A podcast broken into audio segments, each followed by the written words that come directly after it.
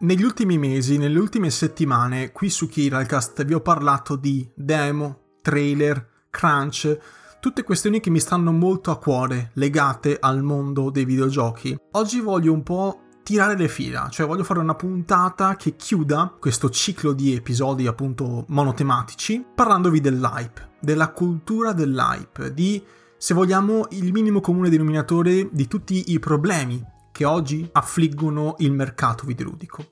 Ve ne voglio parlare oggi in questa puntata del podcast.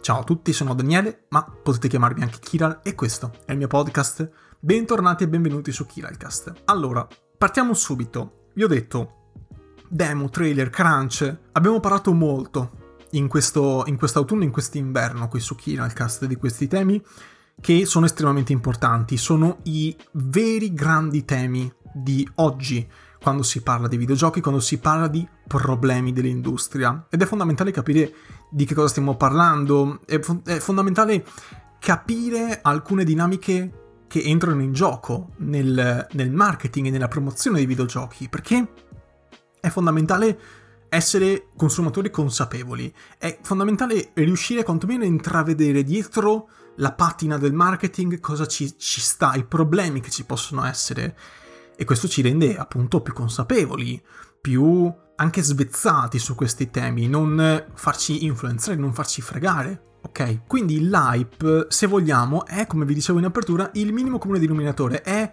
la ragione per cui tutto ciò accade. L'hype, l'aspettativa, creare sempre più aspettativa nell'utenza, creare dei giocatori che aspettano con ansia il nuovo Cyberpunk 2077 che nel momento in cui sto registrando è stato rimandato ancora. Non so se nel momento dell'uscita della puntata sarà uscito. L'hype è la ragione per cui esiste il crunch. L'hype è la ragione per cui esistono i trailer e non le demo. L'hype è, se vogliamo, il boss finale dei problemi.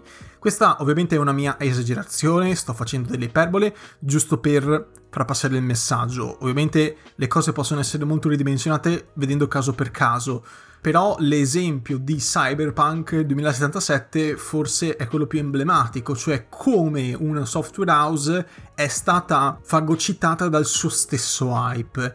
Più crei aspettativa, più alzi l'asticella, più dovrai chiedere ai tuoi sviluppatori, più dovrai chiedere ai tuoi artisti di lavorare, di metterci impegno e anche di andare in crunch per portare a termine il lavoro al 100%, per poter garantire che le aspettative siano state ben riposte, per fare bella figura, per vendere tanto. Ok, questo è l'obiettivo, questo è il punto. Quindi quando si crea un hype esagerato, e questa puntata qua sarà molto breve, guardate, perché quelle precedenti secondo me hanno posto delle buone basi affinché voi possiate capire da soli tutti questi concetti. Cioè, creare dell'hype molto alto non è affatto un bene, non è mai un bene, neanche quando hai per le mani il nuovo Bloodborne. Anche quando hai per le mani Cyberpunk non devi creare troppo hype, non devi creare troppe aspettative, devi sicuramente pubblicizzare il prodotto onestamente, mostrando il prodotto vero, ok, occhiolino occhiolino, non mostrare trailer eh, upscalati, non mostrare roba che non esiste e che non sai perfettamente che non può esistere. Lo sai che non, non, non può girare una roba troppo sbrilluccicosa sulle console dell'attuale generazione. Ed è giusto che sia così, per questo io ho apprezzato, per esempio, il primo trailer di Final Fantasy XVI, perché sono con i piedi per terra. Oh, raga, questo abbiamo. Beccatevelo. Questo c'è. Fatevelo bastare. È giusto. È stata una scelta giusta per differenziarsi, per non fare trailer così, a casaccio, con grafica assurda o teaser in CG, che li detesto. No, trailer veri, di gioco vero, di quello che c'è in quel momento, del meglio che sono, che sono riusciti a fare in quell'esatto istante. E questo è solo un caso, eh. Ma anche meccaniche di gioco. Ecco perché No Man's Sky è stato un fallimento. Non perché il gioco di per sé fosse brutto, ma perché è stato venduto come il capolavoro del nuovo secolo, come lo Star Citizen che funziona. In realtà poi si è dimostrato poca roba. Non che quel poco che c'era fosse brutto, ripeto, ma la differenza tra quanto promesso e quanto pubblicato era troppo netta. Questo non va bene, anche No Man's Sky è stato vittima del suo stesso hype. Lasciate perdere che ora magari è molto molto più godibile perché sono stati fatti un sacco di aggiornamenti gratuiti che hanno arricchito l'offerta ludica e questo va benissimo, però alla base, alla radice c'era un comportamento profondamente scorretto dal mio punto di vista, profondamente scorretto. Non puoi prendere in giro i giocatori, non puoi dire di voler fare X, Y, Z cose come se già esistessero. Non lo puoi fare perché crei hype, aspettativa inutile per niente e poi vieni completamente distrutto dalla critica dei giornalisti e dell'utenza. Cosa che, d'altro canto, non va bene, non bisogna mai alzare troppo i toni neanche dall'altra parte, però le critiche argomentate, sensate, logiche, educate, quelle te le becchi. Quelle te le becchi.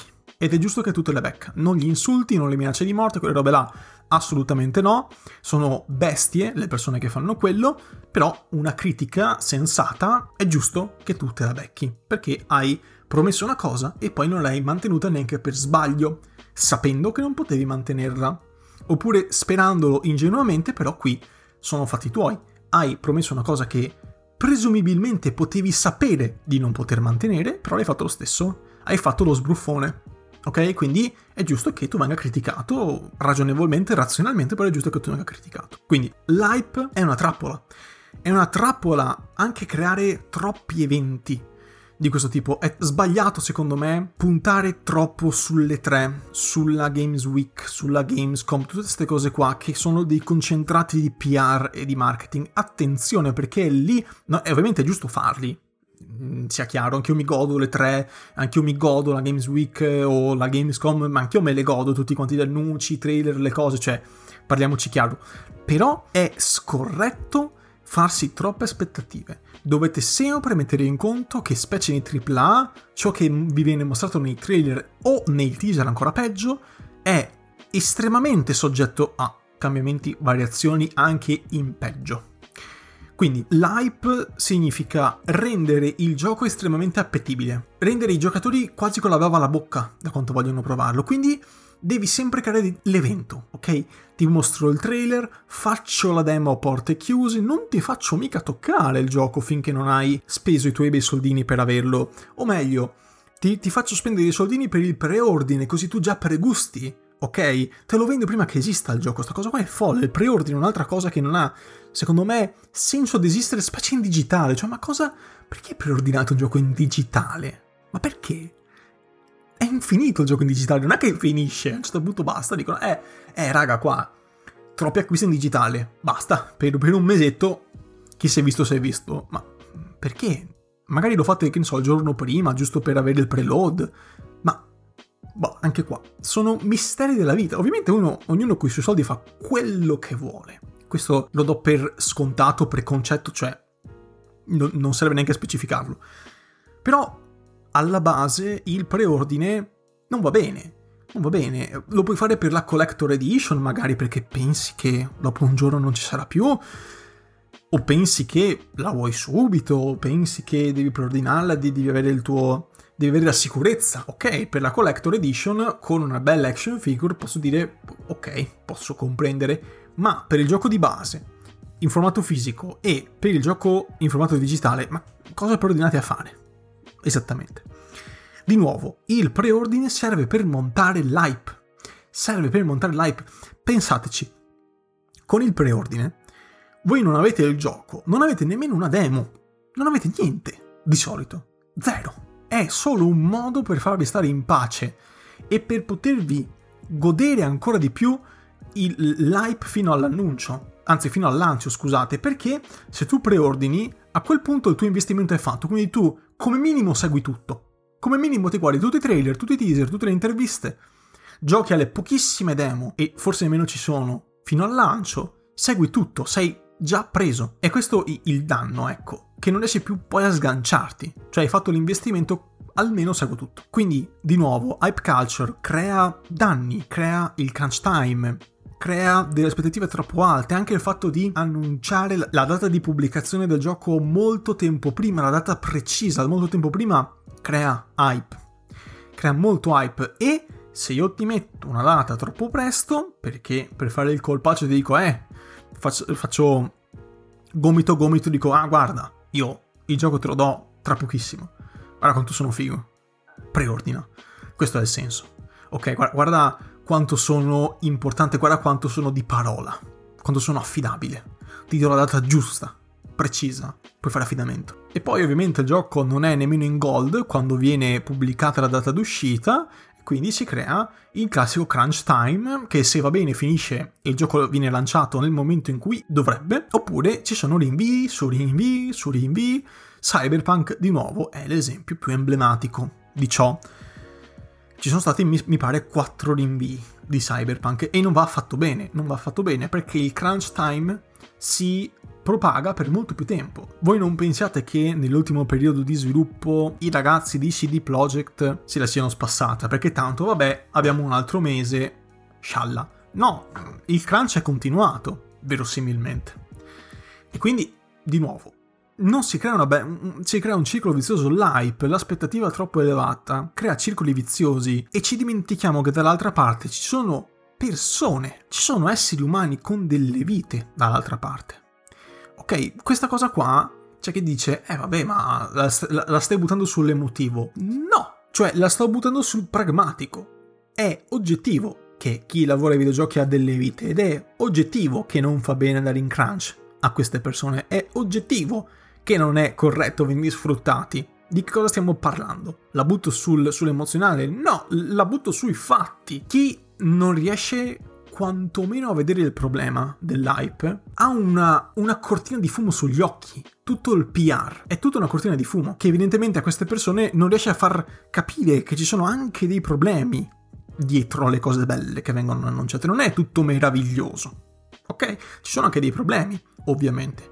E ovviamente al momento in cui ho detto la parola problemi, è scattato un allarme fuori casa mia, quindi evidentemente qualcuno ha sentito la parola problemi e si è nato così, in, in escandescenza. Comunque sia, chiuso parentesi, dell'allarme fuori casa mia che si è già spento, quindi non so nemmeno se l'avete sentito.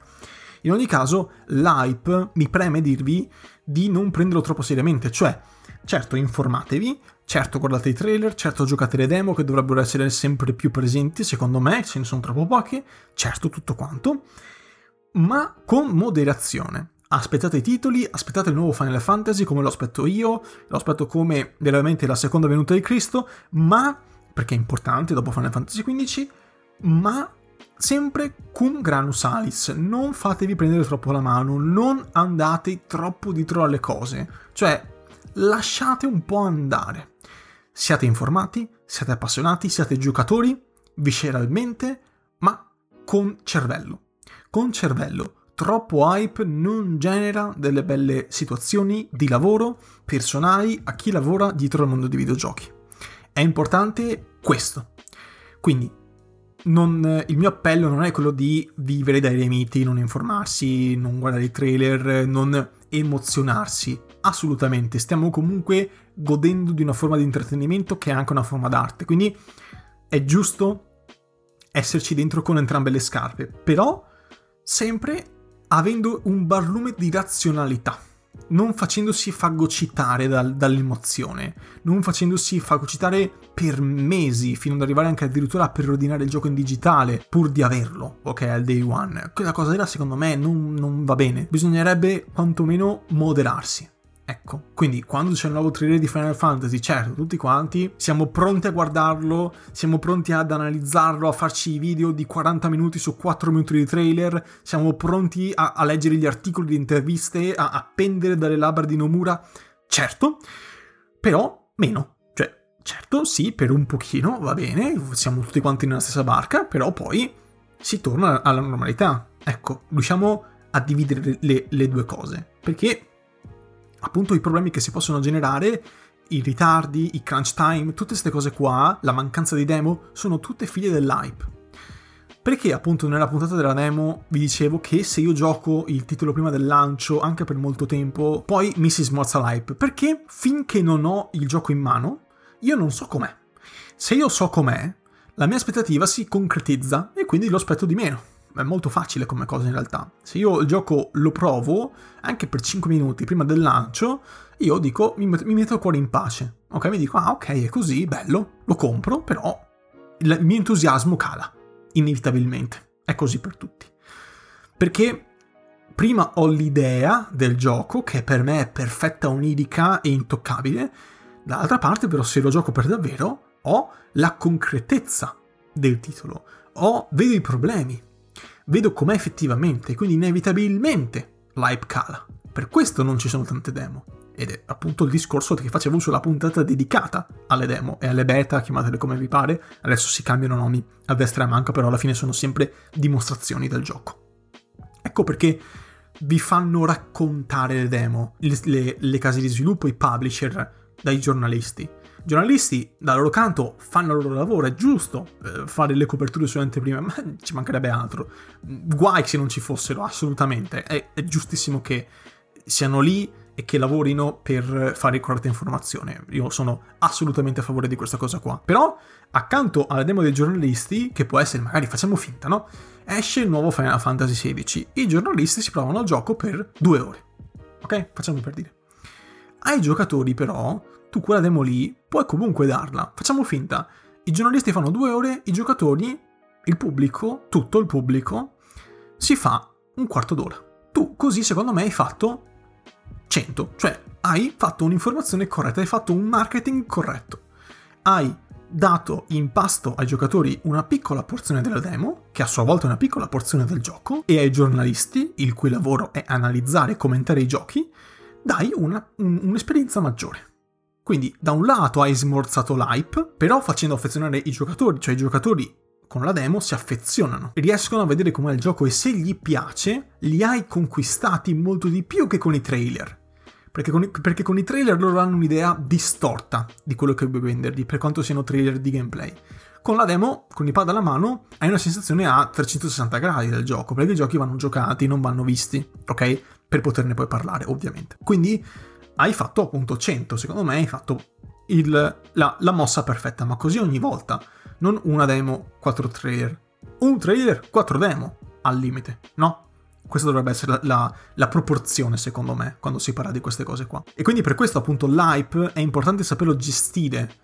Poi hai il caso di, per esempio, Game Freak con Pokémon, che è un caso assolutamente a parte, in cui generano trailer, annunci, dichiarazioni, mini Nintendo Direct a profusione, in cui ti mostrano tutto, tu al lancio del gioco sai gli starter, le evoluzioni e almeno una buona fetta, almeno metà del Pokédex nuovo, lo sai. Questa roba qua per me è folle. Sai quali sono i personaggi, com'è la mappa, forse sai anche i leggendari, anzi, anzi senza forse sai anche i leggendari. E quindi il gioco cosa lo compro a fare? Ok? Lo compro se sono effettivamente appassionato, voglio giocare al gioco Nintendo, voglio giocare a Pokémon. Però è, è, è brutto questa cosa qua. Ok? Per questo io consiglio sempre di moderare l'informazione, moderiamo le cose che servono o alle macro coperture alle anteprime. Moderiamo davvero, altrimenti l'hype sale troppo, si crea troppa aspettativa e si crea una fortissima pressione al team di sviluppo che poi va in crunch e poi deve rimandare perché le aspettative sono troppo alte e non, non riescono a stare dietro. Questa cosa qua è importante. Per questo l'hype deve essere limitato, non combattuto, limitato. Va bene, però fino a un certo punto, come vi ho sempre detto. Quindi i preordini evitateli se proprio non c'è la collector edition che è fichissima e posso capirlo. I preordini assolutamente da, da, limitare. Magari che ne so, il giorno prima vi fate il preload se, lo comprate, se comprate il gioco in digitale, però non lo farei più di questo, ecco. Sinceramente il preordine. Aspetterei. Ma è anche un modo per far capire alle case di sviluppo e alle case di produzione che ehi, noi non compriamo il gioco quando deve ancora uscire, noi lo compriamo quando me l'hai fatto provare, quando me l'hai fatto vedere per bene, e allora lì ti do fiducia, non ti do fiducia a priori. Non è che se domani Rockstar mi annuncia GTA 6 e sicuro come la morte adesso l'ho detto e quindi al momento in cui uscirà questa puntata sarà già stato annunciato, lo spero, assolutamente, però non è che se Rockstar domani annuncia GTA 6 io sono lì che lo preordino perché ho fiducia in Rockstar. Certo, una software house ha una sua reputazione ed è giusto che sia una buona reputazione, Rockstar ce l'ha una buona reputazione, fa dei bei giochi per quanto mi riguarda, non sono mai stato insoddisfatto da Rockstar. E quindi questo non vuol dire automaticamente che hai automaticamente il mio preordine. Dipende, vediamo cosa fai. Dimostrami che sei effettivamente affidabile. Dimostramelo fino all'ultimo. Non così, per nome. Certo, ovviamente il passato, il passato, di una software house genera la sua reputazione, come vi dicevo prima, però non deve essere un automatismo, non mi piacciono questi automatismi. Annuncio, preordine. No, non funziona così, per quanto mi riguarda. Quindi, questa puntata è durata anche troppo. Sto registrando, piccola parentesi, le ultime tre puntate del podcast, verosimilmente le ultime tre, non so bene quando le pubblicherò, comunque sia, sto registrando tre puntate di fila, perché così mi, mi, mi copro bene tutto quanto l'inverno, tutto, tutto dicembre, quindi probabilmente mi starete ascoltando verso fine novembre, metà dicembre, così e quindi siamo in uh, ambiente natalizio, voglio portarmi avanti e perché ho tanta voglia di parlare, in questo momento avevo del tempo per registrare e quindi ho registrato parecchie puntate, queste tre puntate che usciranno a fine anno, fine 2020. Quindi, concioletto, sono a pezzi, concioletto. Grazie mille dell'ascolto, se mi vengono in mente altre cose magari farò una piccola postilla il prossimo anno o ancora se, se, c'è tempo a dicembre o comunque sia magari vi metterò. Mi raccomando guardate sempre la descrizione della puntata perché c'è il link del mio sito del mio blog danieleprota.blogspot.com in cui trovate la, la, l'articolo dedicato alla puntata con tutti i link di approfondimento. Se ci sono degli errata corrige dei refusi delle cose da aggiungere dei ragionamenti ulteriori li metto tutti quanti sempre lì ok o faccio una postilla in puntata quindi mi sentite appunto per più tempo Oppure banalmente metto lì informazioni extra, approfondimenti, commenti, mi raccomando, quello è il posto giusto. Per qualunque cosa c'è danieleprota.blogspot.com per i miei social, per la mia mail, per contattarmi come volete, in modo anonimo, assolutamente zero problemi, discutiamone, parliamone e questo è il bello appunto di avere un podcast, avere il confronto, questo è fondamentale per me. Quindi, concetto, grazie mille dell'ascolto, noi ci sentiamo alla prossima puntata del podcast. Alla prossima!